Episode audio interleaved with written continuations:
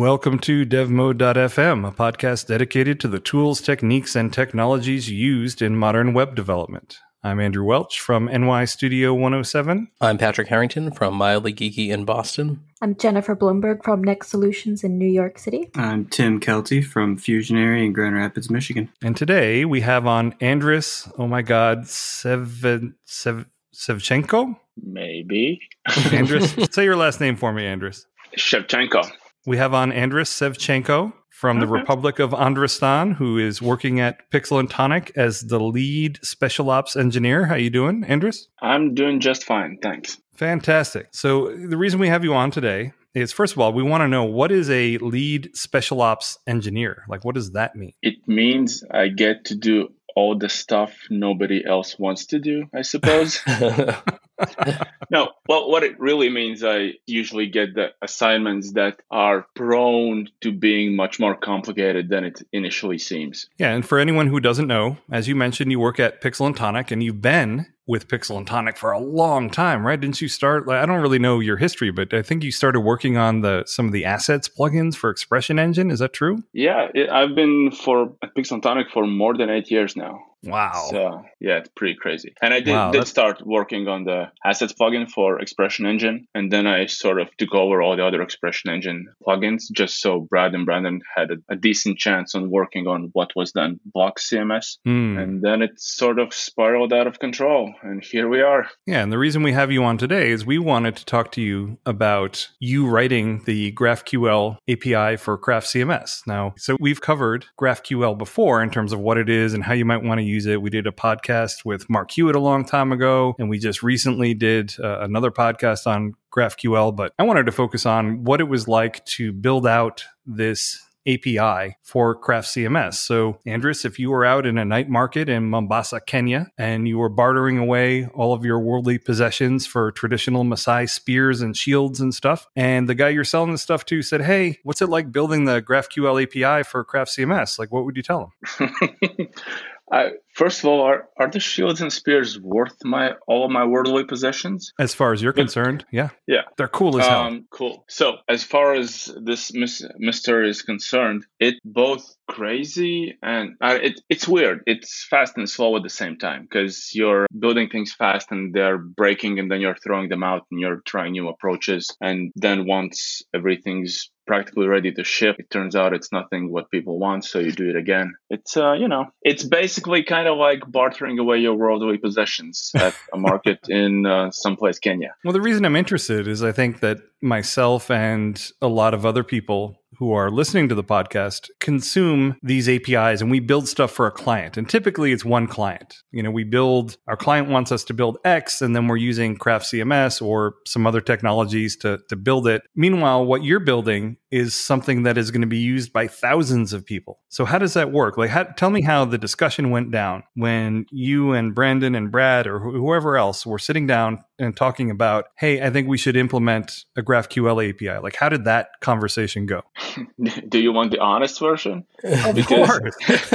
I, I I remember that conversation. That was I think three years ago when Okay. it was sort of understood that this had to happen, and the entire conversation pretty much went. I think Brandon said, "I think we should have GraphQL API," Mhm. and me and Brad said, "Hmm, yeah, that sounds smart." And Brandon said, "I guess Andris will do it."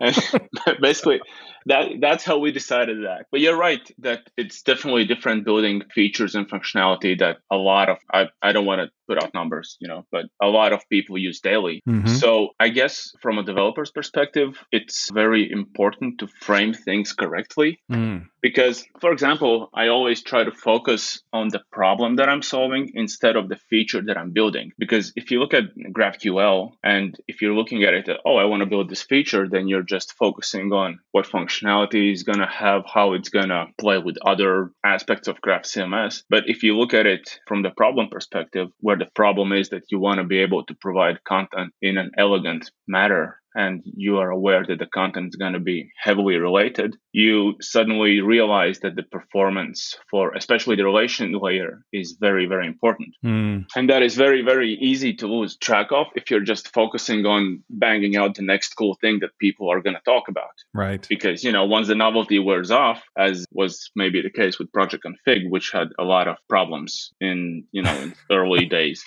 Don't worry, we're not going to rake you over the Early coals on that one here.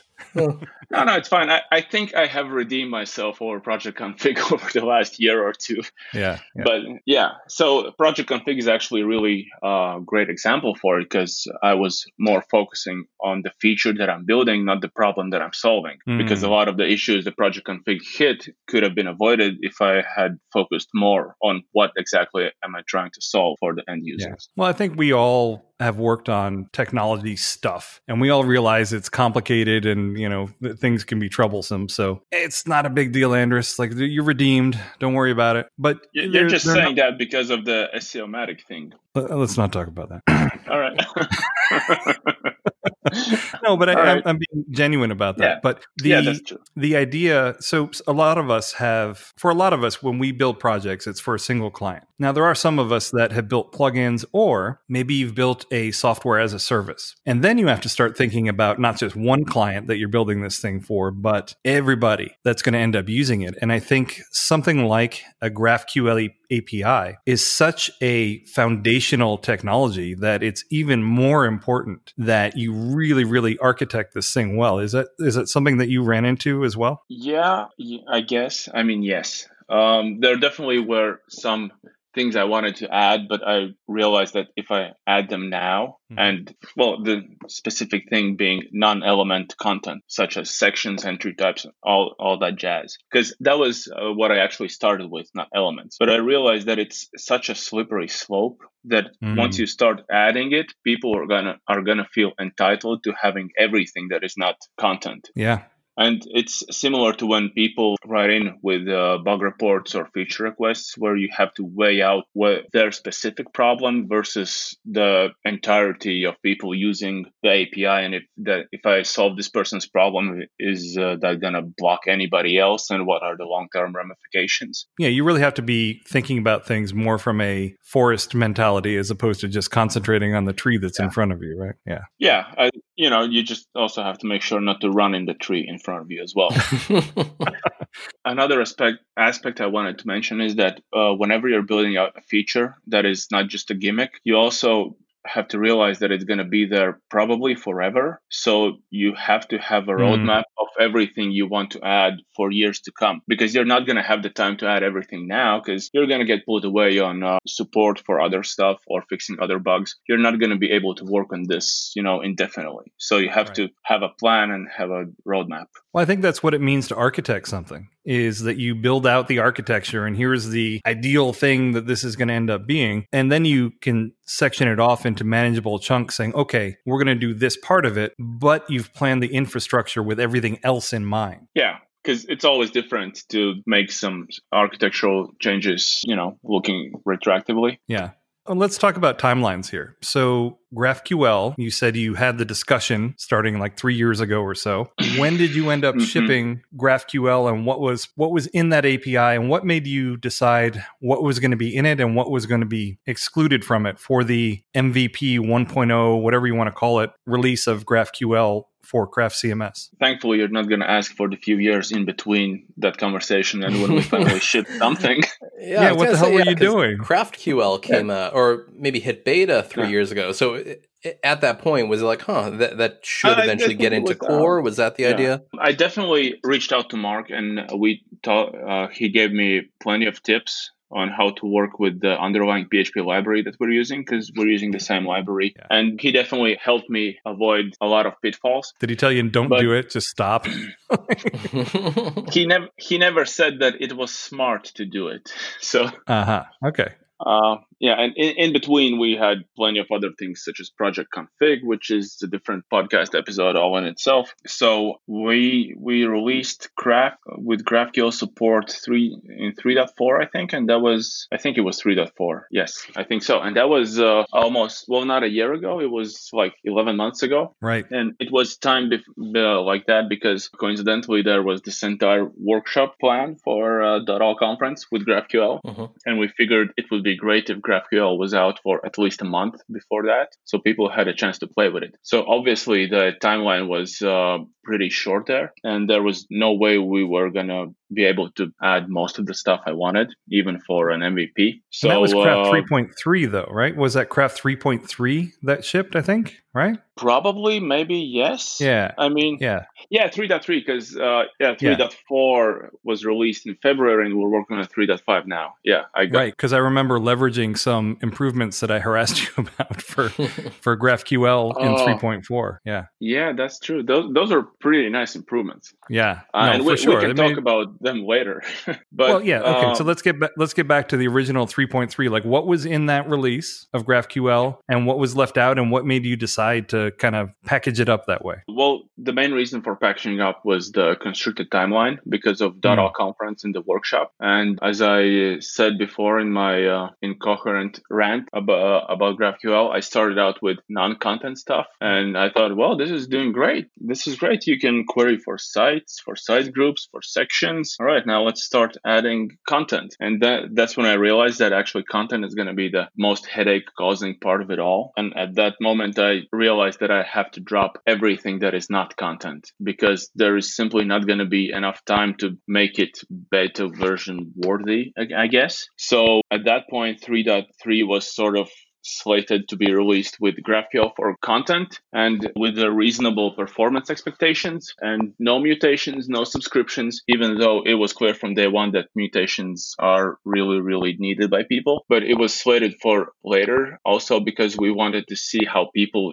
use GraphQL, see some use cases we probably have missed because it's incredible how many use cases you miss. Once you think you have everything covered, then you release it and then you realize you have nothing covered. Yeah. And you actually mentioned something to me that brought a whole lot into focus for me in terms of using the Craft CMS GraphQL API, which was you told me that remember that every GraphQL query maps to an element Mm. query. So Yeah. figure out so, figure out how to do it via an element query, which Yeah. is something you're familiar with, and then work your way backwards and it's going to be the same thing because that's what you do, right? You you take the GraphQL query and you have some kind of middleware on it that converts it over to an element query and then that's what ends up executing, right? Yeah, that is true. Because for all of the awesomeness that GraphQL API for Craft provides, it's in really, really crude terms, it's just some, it's a mapping layer where it maps your query to an element layer, to the element query. So, yeah, but and- if we use and- if we use the term middleware though, we sound very Yeah, yeah. sophisticated though, you know. yeah, but for me, middleware always has sounded a bit Java applet so I don't know. Okay. But let, all right, all right, let's yeah, let's just pretend it's on Laravel. So yes, middleware. There we go. Uh, yeah. Yeah, Andre's so, spending time and in the dirty layers of PHP so that we can have a nice clean GraphQL API. You're so, you give so much. Uh, you know, I do. I really do. I really do. yeah. But I think that's a really uh, useful way. I think that's a really useful way to think of it, though, is that this is something that it already it works the way you would expect it to because everything maps to element queries, and I think that was a very clever way for you to implement it under the hood. You didn't rewrite your own query engine. You said, no, this is just going to map to what we already have. To be fair, it's uh, mostly because I'm lazy, uh, and mostly because I, I didn't want to duplicate everything that Brandon comes up with. Right. So I consider this really to be uh, the heart of Craft's GraphQL implementation. Is Mhm. and in, I think in, in Craft 3.5 it's an entire class it by itself, but there's a huge chunk of recursive logic that basically loops goes through the query and figures out how to eager load everything as well, so that it can be really done as a single element query. And as you said, that's uh, one of my uh, most frequent questions is well, how would you do it with an element query? Mm-hmm. because a lot of to be honest i'm not that adept in writing element queries because I spend so much time in, you know, fringes of craft CMS writing, writing some weird, weird things. So uh, it, it started as actually as an honest question. Well, how, how would you do that with an element query? And once they told me, I was like, oh, so in GraphQL, you would do it like this. Da, da, da, da, da. Yeah. No, and I think that's fantastic though. And I don't think it's lazy. I mean, it may seem lazy, but it's really not. It's leveraging what's already there. And it actually would be kind of terrible I think, Yeah. if you ended up rewriting the whole thing. Like it just wouldn't make any sense. You already have a query layer. GraphQL is a query language for your API. Like, yeah, I mean, totally use it this way. It makes complete sense. And it fits in with what GraphQL was designed to do. It was designed to be able to front these other APIs and, and uh, databases and stuff. Yeah, and to to bring it back to what you said about hustling some features out of me for Craft 3.4, hmm the best part of it is that once you outline your problems, and I and I saw that out, I, I thought, well, I, I can't solve this in GraphQL really. If there's not a solution for that in element queries, I can't really solve it. So Right. what I really did, I just tricked Brandon into doing it in element queries, and then I just wrapped around it, and I got all the credit. it's amazing. That's fantastic. All right, well, we'll we'll get to what you added in in 3.4, but let's let's get back to 3.3. So that's what was shipped in it is essentially just a GraphQL API where you could query any of the element types, right? So it was a read-only query of the element types, and that's pretty much what the the reference MVP first implementation was, right? Yeah, and that's what 80% of people using GraphQL want, right? I don't know, Tim. You're you're here. Is that does that cover everything that you want from GraphQL? Well, no, he said 80%, so I guess I'm in. I'm, the other side. I'm the entire 20%. Yeah. Tim is not a 10x developer. He's a 100% developer. So he, he probably has a ton of stuff that he wants to have in there. So if that's what you shipped in 3.3, what did you end up adding in 3.4? And what did some annoying guy from New York harass you about wanting to have in there for that? You're really gonna make me bring up the changelog? no, Oh but I, I think um, in terms of uh, GraphQL, I think that the the main feature, at least for me, definitely was allowing to filter element query results by arguments well, for custom Right. fields. So as opposed to just typing out a grotesque abomination in a related to argument, you could just specify the exact field that you want the rela- relationship to be searched. Right. So for for everyone listening, what I was working on was a faceted search where there were multiple fields where people could enter stuff in to narrow down the found set of stuff. And so this requires searching multiple sections and limiting stuff by that. And what Andris ended up adding is a way to pass in a filter to each field to say, you know, I only want things that match this, right? That sounds about right. Did you actually work on this or did you farm this off to somebody else? Because I'm I, I- I don't know. I, I just told you I farmed it off to Brandon.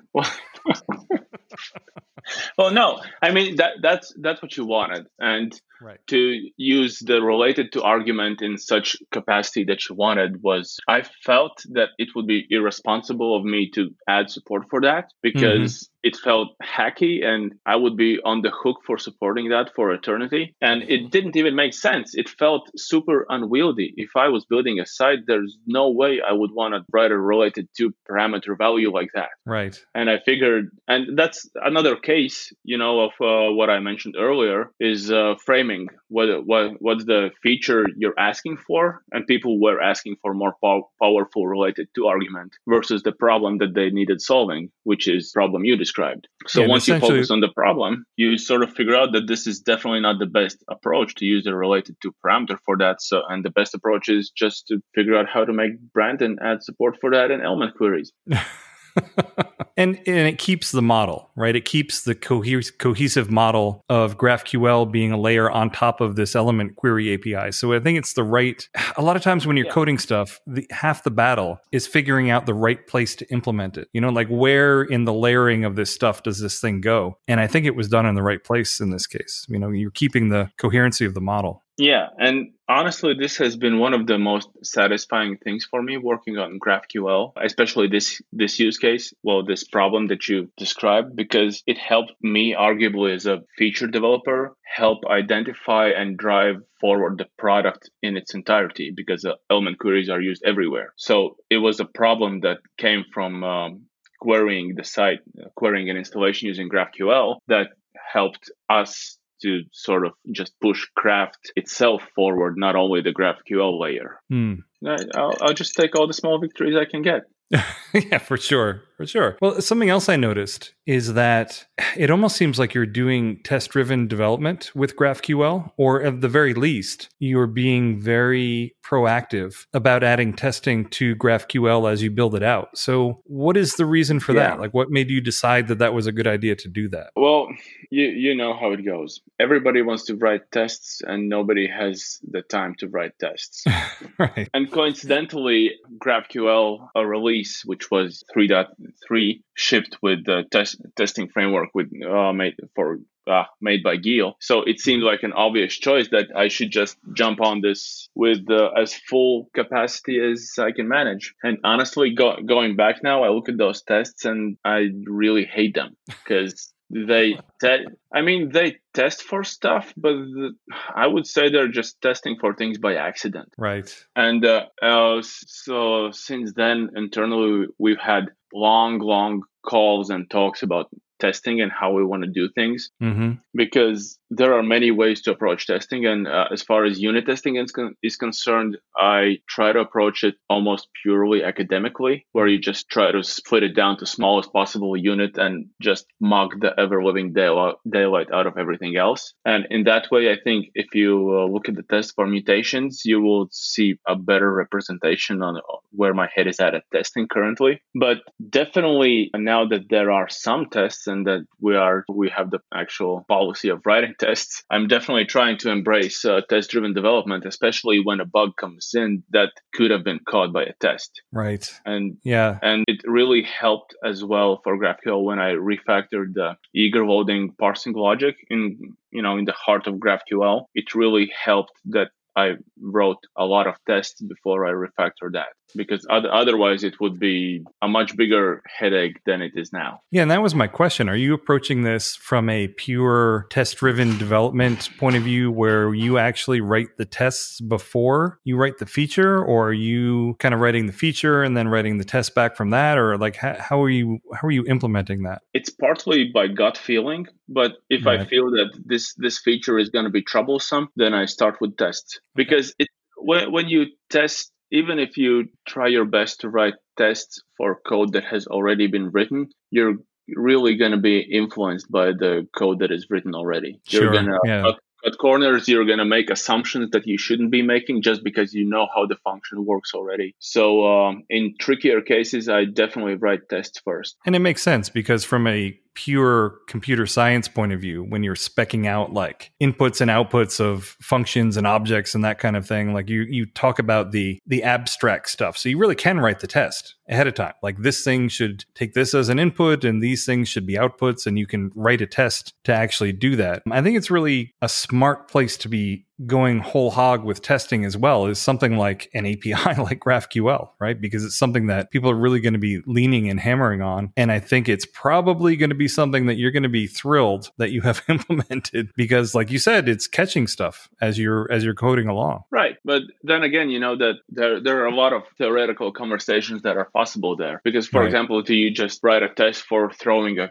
uh, query at the insta at the craft site and seeing if the return matches what you what you expect or maybe do you focus more on testing every single unit of it so that you can be sure of that unit functioning correctly? So when something breaks down you see which part broke down as opposed to you know functional tests where you just it's like a big red flag oh oh captain something's broke and Yeah. then you still are stuck trying to figure out what exactly broke and how Yeah, and you're right. Like testing is a huge topic in its own right, and I think some people do go a little crazy with it. They, you know, they want 100% coverage, but you can have 100% coverage, and if you write shitty tests, it's still not going to help you. You know, so it's yeah exactly yeah yeah, It, it- you The- you have to be smart about it, really. Yeah, I mean, I, I would say that covering like the crucial 5% is much much better than doing a really crappy job but covering 100% Yeah, yeah, for sure. Has anyone else here been doing anything with testing? Tim, have you been implementing stuff with the testing framework in Craft at all? Uh, not as much as I should be now. Um, push stuff to some plugins, but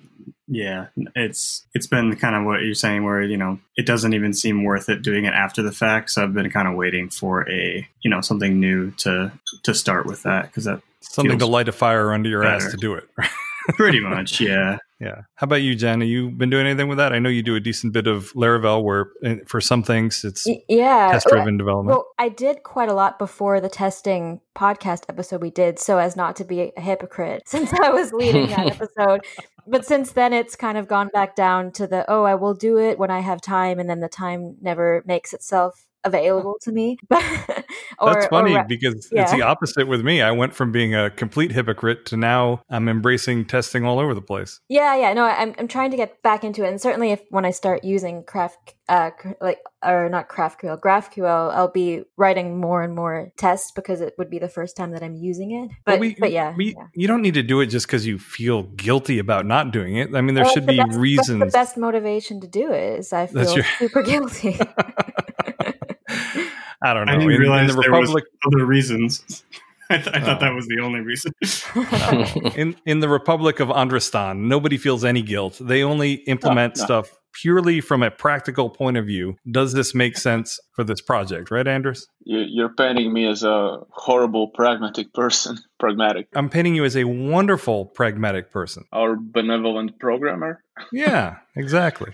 Yeah, uh, but you can look at tests also. Like tests, as many things have different perspectives. And for example, you can look at tests in that light that unless you have written tests for your final product, how are you ever going to know when you're done writing it? Because you can just write tests for uh, the final functionality that you want, and then when it's all green, then you're done. Otherwise, you will just be polishing it forever. Yeah. You know. Well, let's let's move on and start talking about something that is not done and is not out yet, which is GraphQL for Craft CMS 3.5. So you have been making a number of additions. So one of the things, despite the improvements to the GraphQL API in Craft 3.4, one of the things that was still missing was mutations. And for anyone who hasn't used GraphQL, mutations are just making changes essentially. So up until now, the Craft CMS provided GraphQL API has been read only. It's for consuming the data. Craft CMS 3.5, my understanding is it's going one of the features that's going to be in GraphQL is mutations. So talk to me about it, Anders. Mutations are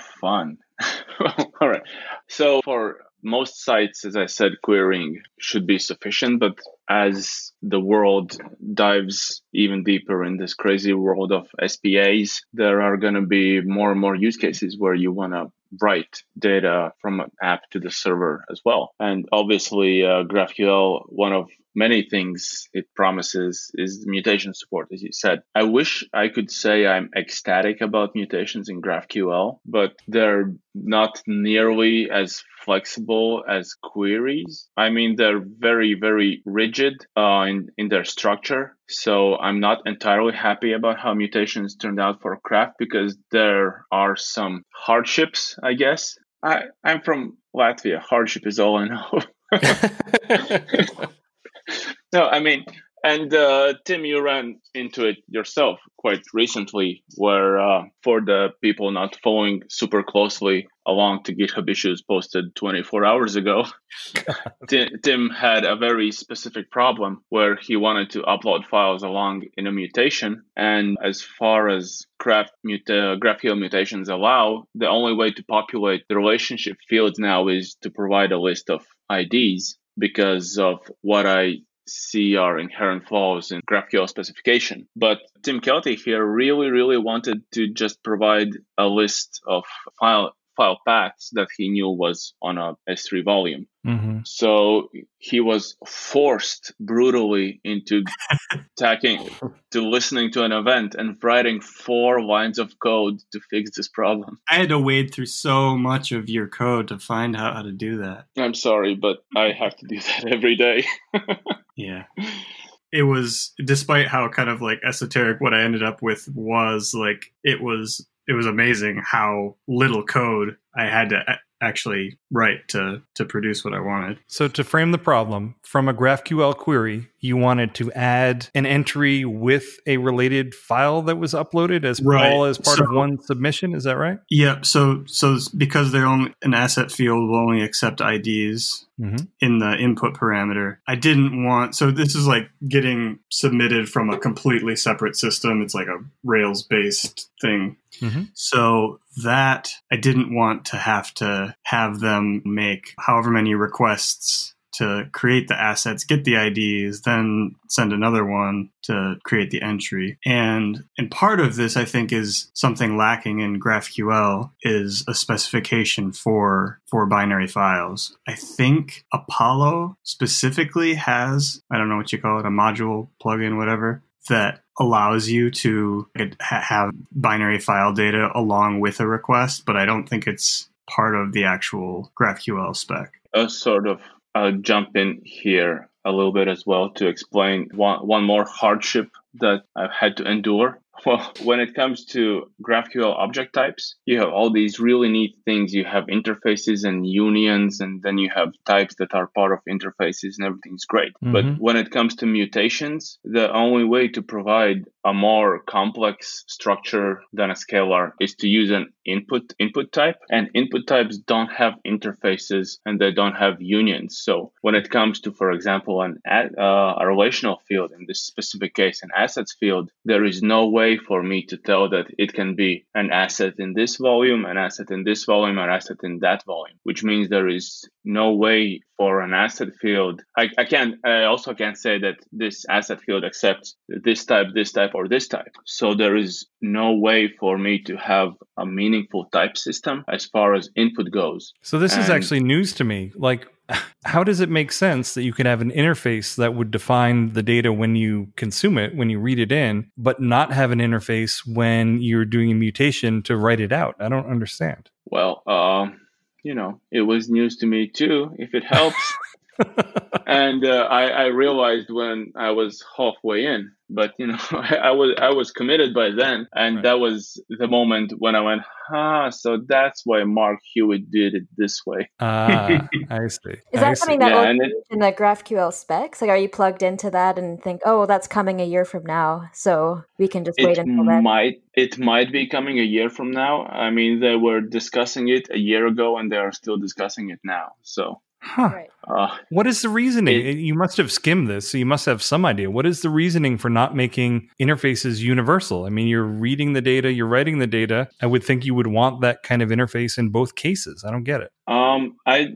honestly, I think not to wag our own tail, right? But Craft is so incredibly flexible content model wise that Hmm. when this whole scheme was, was drafted, it could be considered that an advanced content model was an outlier. You know, it I wasn't see. Very common. So I, I think in the beginning it was like there there was simply no need for it. Hmm. And then as things evolved, especially if you consider that GraphQL came from Facebook, right? They didn't have a need for it, so they just didn't build for it. And now, of course, now now it's a popular product, so it has a lot of inertia. You can't just you know turn around and add things to spec. Apparently, I mean, I it takes guess, at least a year of discussion. I guess, but I think like like logically, if an interface is useful for consuming the data, it would also be useful when you're writing it. out. I it's, I don't know. All right. Yeah, and it's not a hard problem to predict, right? Yeah. Well, I don't know. I wasn't there. I'm not gonna. Yeah, It, it doesn't make any sense to me. But maybe they had good reason for for doing it this way. Right. And because of this rigidness, this is why relational fields allow arrays of IDs, arrays of IDs, and this is why Tim had to actually extend the built-in functionality. in Well, I want to hear from. Tim. How did you fix this? So, say if this is a problem in the GraphQL spec and therefore is a, a problem in the GraphQL implementation from Craft for doing mutations, how did you get around this? What did you do? So yeah, so I just you know started digging around for what events Andris had in there already, and there was kind of a, a catch-all for just modifying the the mutation in the in the GraphQL schema as much as you wanted. So Right. basically, what I ended up doing was so Craft generates these GraphQL types for every section and field layout that you have. So mm-hmm. essentially, I just duped the the particular type that I was after, the where I was going to be submitting these things, and added a new input argument that accepted strings. So that, you know, that was the easy part. That was just getting around the the strongly typed nature of GraphQL. Right. hmm Um, and then the trickier part to figure out was, I guess Andris had uh, had this concept of value normalizers that I don't think he intended to be used by the public, but it, it it turned out to be exactly what I needed. So yeah, it's just a, a point in the in the processing of the field that it runs through this. You can add a normalizer, which I think he said he was using for for matrix fields or something to to kind of massage the Uh, data. So I can go on record and say that your use was unexpected. but it was Okay, perfect. it was and, So and it was it was it was well named, so I knew exactly what you know. It was the, it was the right thing for me.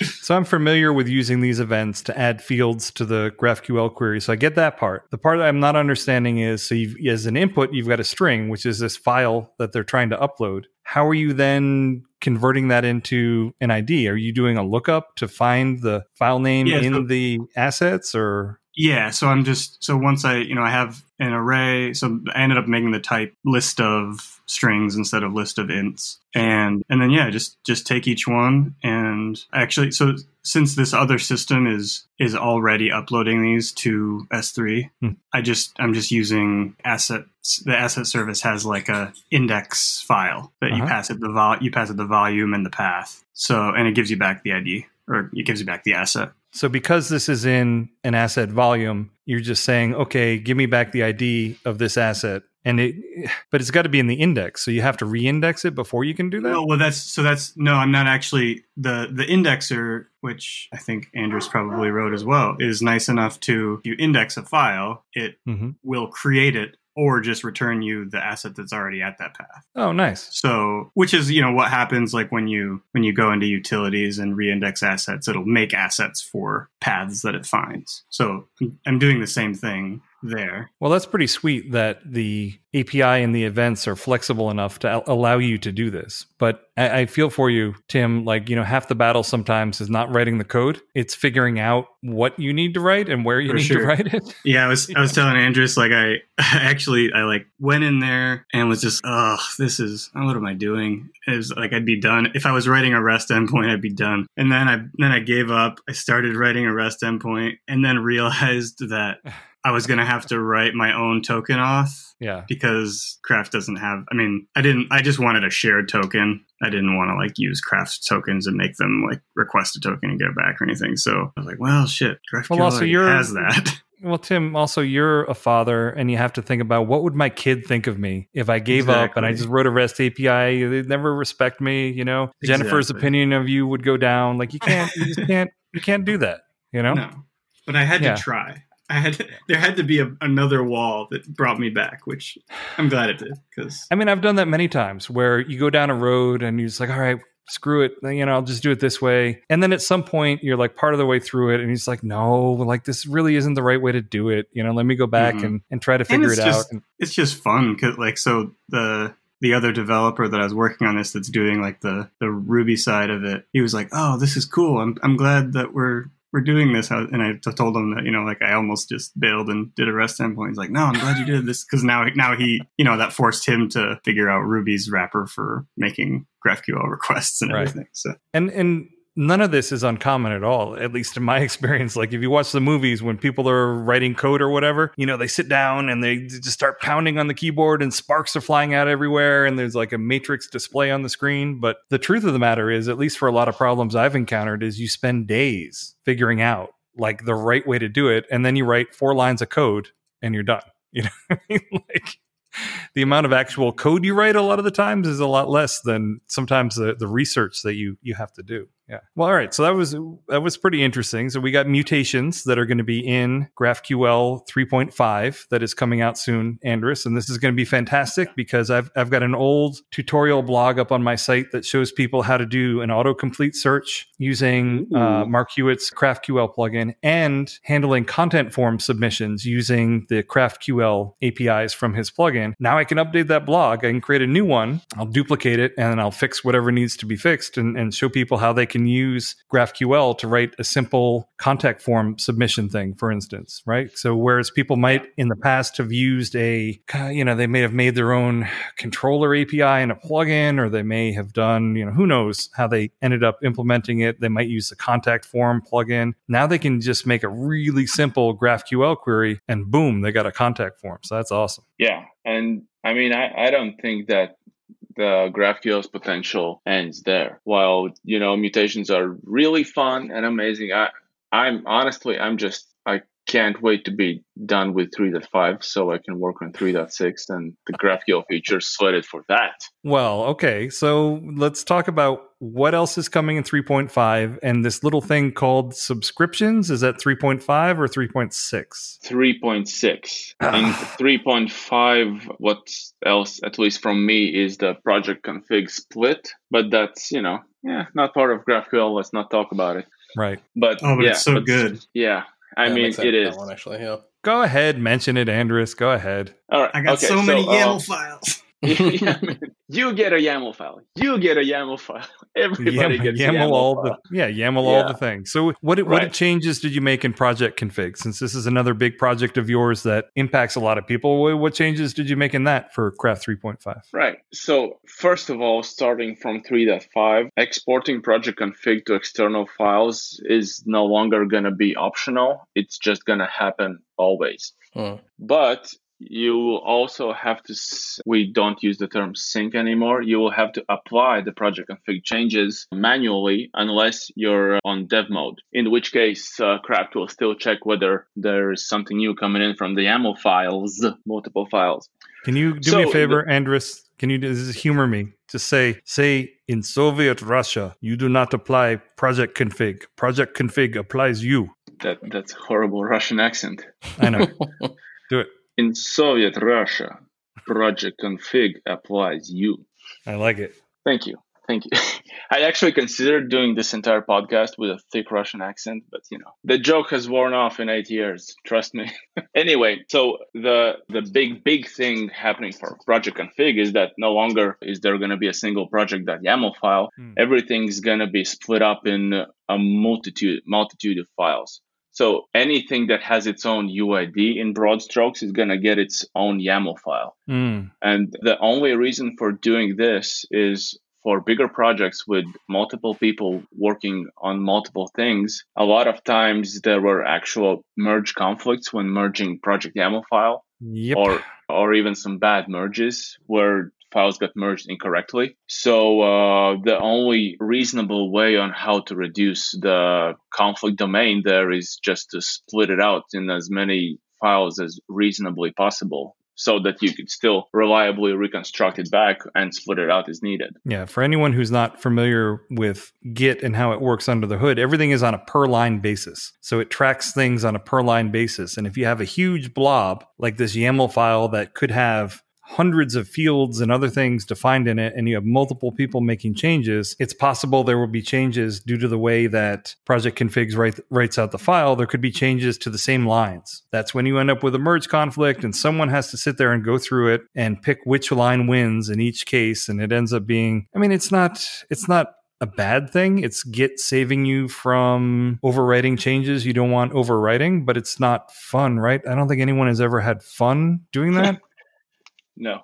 And especially if you consider a YAML file, a lot of the times it's downright hard to figure out which line is the right one to use here. Yeah. Yes. Or Git or Git will get confused and, and think it knows how to merge it and it and it screws up the YAML format. Yeah. So that that was the main reason for splitting out the project YAML file to multiple files, and then we just decided that there's been enough time for people to adapt it, and if we approach it so that you apply those changes manually, and also there's a new project config utility, by the way, that also lets you apply those changes or rebuild your project config, and also it allows you to list out your project config. Mm-hmm. Andrew, Basic. No, no, you you go. uh, the apart from the those reasons for having everything as separate files, the the thing that occurred to me was it would be super easy now to add like CLI scaffolding commands where you could just do like you know craft project config create field and it would you know generate your UID, make Oh, the yeah, field, that- and and give you give you a scaffold. Definitely. That, that that is uh, that is why I earlier said you think you cover everything, and then you know you figure out you cover nothing. Because I never even thought of this you know use case, but it makes perfect sense. And is You that shipping just, as uh, a feature in 3.5, Andris? The CLI that lets you create fields? Uh, probably not. Probably not, Andrew.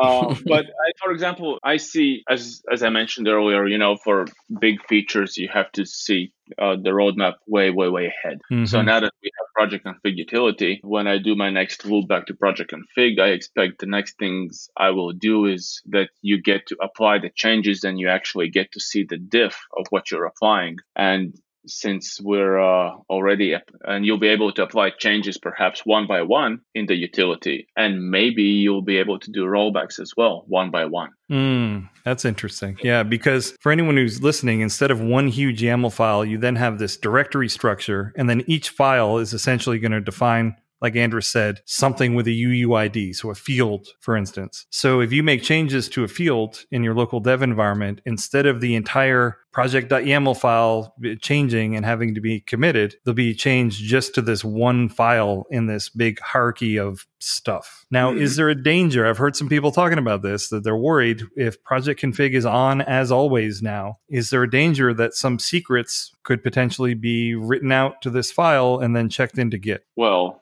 isn't there always danger, author of Cinematic and you watch? I mean, There's always danger. there's always danger, but if you're uh, being and just sa- saving things in places, you know, in plain text, in places where you shouldn't be saving them, then there's only so much we can do. Right. If you're, if you're not saving all your passwords in uh, environment variables, then well, what else are we going to do for you? We And I can't guess the- uh, Right. uh, recognize a string of characters as potentially being a password and just masking it. Yeah, I was gonna, I was- wondering if uh, there might be an opportunity in setting screens, the same way that in the logs uh, passwords get stripped out and whatnot, to detect, hey, this looks like a password or API key field, and put up a little note saying that it should be held in an environment variable. I'm pretty sure that in log files, uh, we look at the variable name and determine whether it's a password based on that, not on the actual text string, because there are so Exactly, many yeah. false positives there. So the same way, yeah, to look at a, a settings field and if it contains the word key or password or whatever. I think I think it's really this is really strange, Andris, but I think Patrick is saying something smart here. you so it, it's becoming a bad joke at this point because it's fine. It's No, no. okay. I mean, No, no. So He- because what what he's saying is implement a deprecator so that if someone does have this, they'll see a log with Craft pointing out, "Hey, this should be an environment variable." That's what you mean, right, Patrick? I wasn't thinking deprecator. I was thinking more the little yellow text that shows up and says this may be overridden by an environment variable. Say like Oh, you okay. should be overriding this with an environment variable. It could be both. It could also be a deprecator, but thinking about more where people will see it and making it apparent than just But it- throwing in a deprecation log. Right. So okay. So in other words, instead with this change to project config, Craft could become a little bit more proactive in terms of pointing out cases where you might be Mm-hmm. might be putting something that looks like an API key into project config. But I mean, Andris, like you make a good point. If they were doing this before, it was being stored in the database already. Is it really that different that it's stored in a file now? I mean, I know it's going to be in Git, but presumably that's not public anyway. Yeah. And the thing is that you're not obligated to use project config anyway. You can just drop a .gitignore file in there and be on your merry way if that's not part of your flow. And if it is, then you have already taken precautions, or maybe you have a serious security problem by now. Yeah.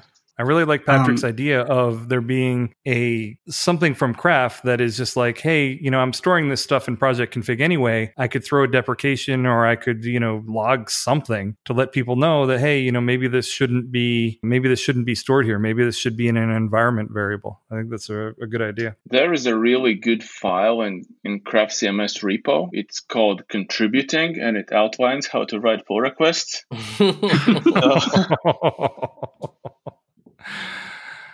Oh my goodness! yeah. Well, not, not not all of us are getting paid money to have summer homes, okay, to do this stuff. All right, some of us are doing it for free. Well, the country thanks you for your service, Andrew. you were saying, Tim, earlier something? Oh yeah. Uh, so I don't know if this is an issue or not, but Are you just going to When I- start reporting craft bugs on a podcast? yeah. No, so w- when I saw that project config or you know that craft was going to be writing to project config regardless, so it was like you don't have to use it, but it's going to be writing that. I wondered if there's a going to be a problem with distributed deployments and things, you know, requiring a local file system for that stuff because Ah.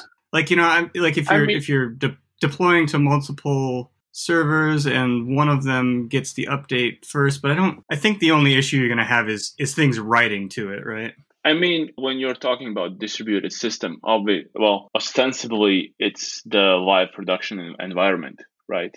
right Which yeah. should have admin changes disabled anyway, so no writing to project right config. yeah So I don't think there should be an issue because in your workflow, you should just be deploying, applying project config changes and all the migrations and whatever. Oh, And then you shouldn't worry about distributed systems writing to the config folder because they shouldn't be doing that. What happens if I have allow admin changes on in production and it's hosted on something like Heroku or Servd where there's an ephemeral file system? What happens then when changes are made in production? Does everything blow up or does it work or, or what happens? Why, why don't you test and find out? so i can i think i can answer this so um we often we Wait, wait, often wait, Tim- Timothy. have yeah, yeah. Before you answer, say, say you're uh, in River Nile in Africa, swimming upstream, running away from crocodiles, and Andrew Welch comes swimming up to you and says, Hey, what happens if I do this on Servd on ephemeral file system? Go.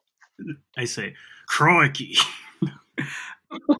so I believe that Servd is setting right permissions for some of that stuff. So I think it'll allow you to to save things. And even though it's writing to that file, it's not really going to be using it because if you you know pull down the database or something, you'll still get those changes. You'll just have to you know rebuild your local project config. You'll get all the changes from the database, but then you have to manually sync it to write out, effectively rewrite the changes locally that were Well, made in production. not sync it. The opposite of sync. Well, now it's apply, but you'd you have to you'd have to rebuild. Rebuild, yeah. hmm Yeah. So like so we actually do this in on our dev sites. Um, we often have admin changes on because we'll have we'll have kind of like content admin people actually doing some content modeling and do that out there. So they'll be making admin changes, but then we'll eventually want a project config. So we'll just pull down the the we as developers will pull down the database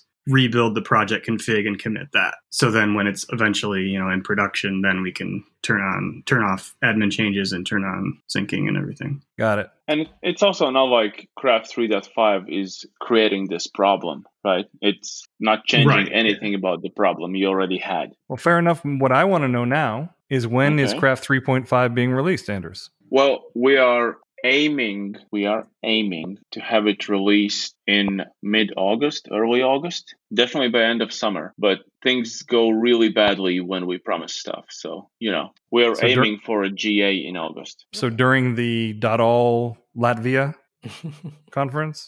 Sure, if you're referring to to me just working on Craft 3.6 and all the amazing stuff there. um, One really Yeah. one cool thing that that we've found with with GraphQL in Craft is people using it essentially as a reporting tool because it's with GraphIQL in there and everything it's it's so magical with its autocomplete and and schema lookup and everything. We have content people that we've just really rudimentarily taught them how to do queries, and they're just in there making queries. You know, like oh, I need to like. Whereas before they would have asked a developer to run a SQL query and find out X things that didn't have this field or whatever. So that's That's- been that's really, really neat cool. and yeah, and like not not expected, but it's stuff that's either too cumbersome to do with Craft's wacky searching string syntax. hey, but yeah, Sorry, was, right. that, was that was that too real? too, too real. Yeah, uh, when I was working on GraphQL, I, I just barely got it working in the first days, and there was no eager loading, no nothing. But when I typed in the query and I looped in multiple levels of relationships, and it just worked, it it really felt so so magical at that time because I hadn't used GraphQL before. And when you for first time experience the the magic that is GraphQL in your life, that is that is a precious moment you should hold on. Note to Andrew try not to sound bored reading this. Okay. Well, that about wraps it up for another episode of the DevMode.fm podcast. Make sure to subscribe. And if you enjoy the show, please write a review on iTunes, tell a friend, or retweet this episode. We really appreciate it. We'd love to continue the conversation. Leave us a comment on the DevMode.fm website or visit us at DevMode.fm for the DevMode.fm podcast. I'm Andrew Welch. I'm Patrick Harrington. I'm Jennifer Bloomberg. Tim Kelty. And thank you, Andris Savichenko, for coming on, Andris. Uh, thank you. I, I, am just shocked. That's what I always say. Leave them speechless.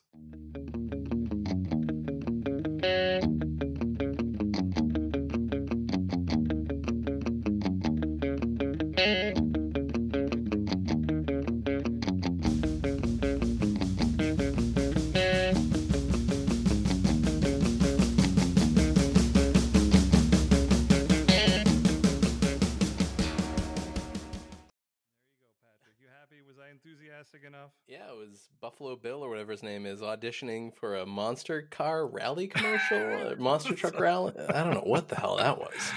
I thought it I don't know. great. I think I don't know. that. Should I do that the whole time? should have you should have an voice episode actor where quality. yeah, yeah you should all just talk in accents. Well, I I, I, mean- I, figured I had to do something because uh, Patrick was upset because I was teasing him. He got all well, there are times where you go, all right, we've wrapped it up for another Dev Mode uh, FM podcast. And you, you just sound like, oh man, I got to read this thing. Well, that's because I'm thinking, Like oh you're man, on I got to read this. Public thing. access radio.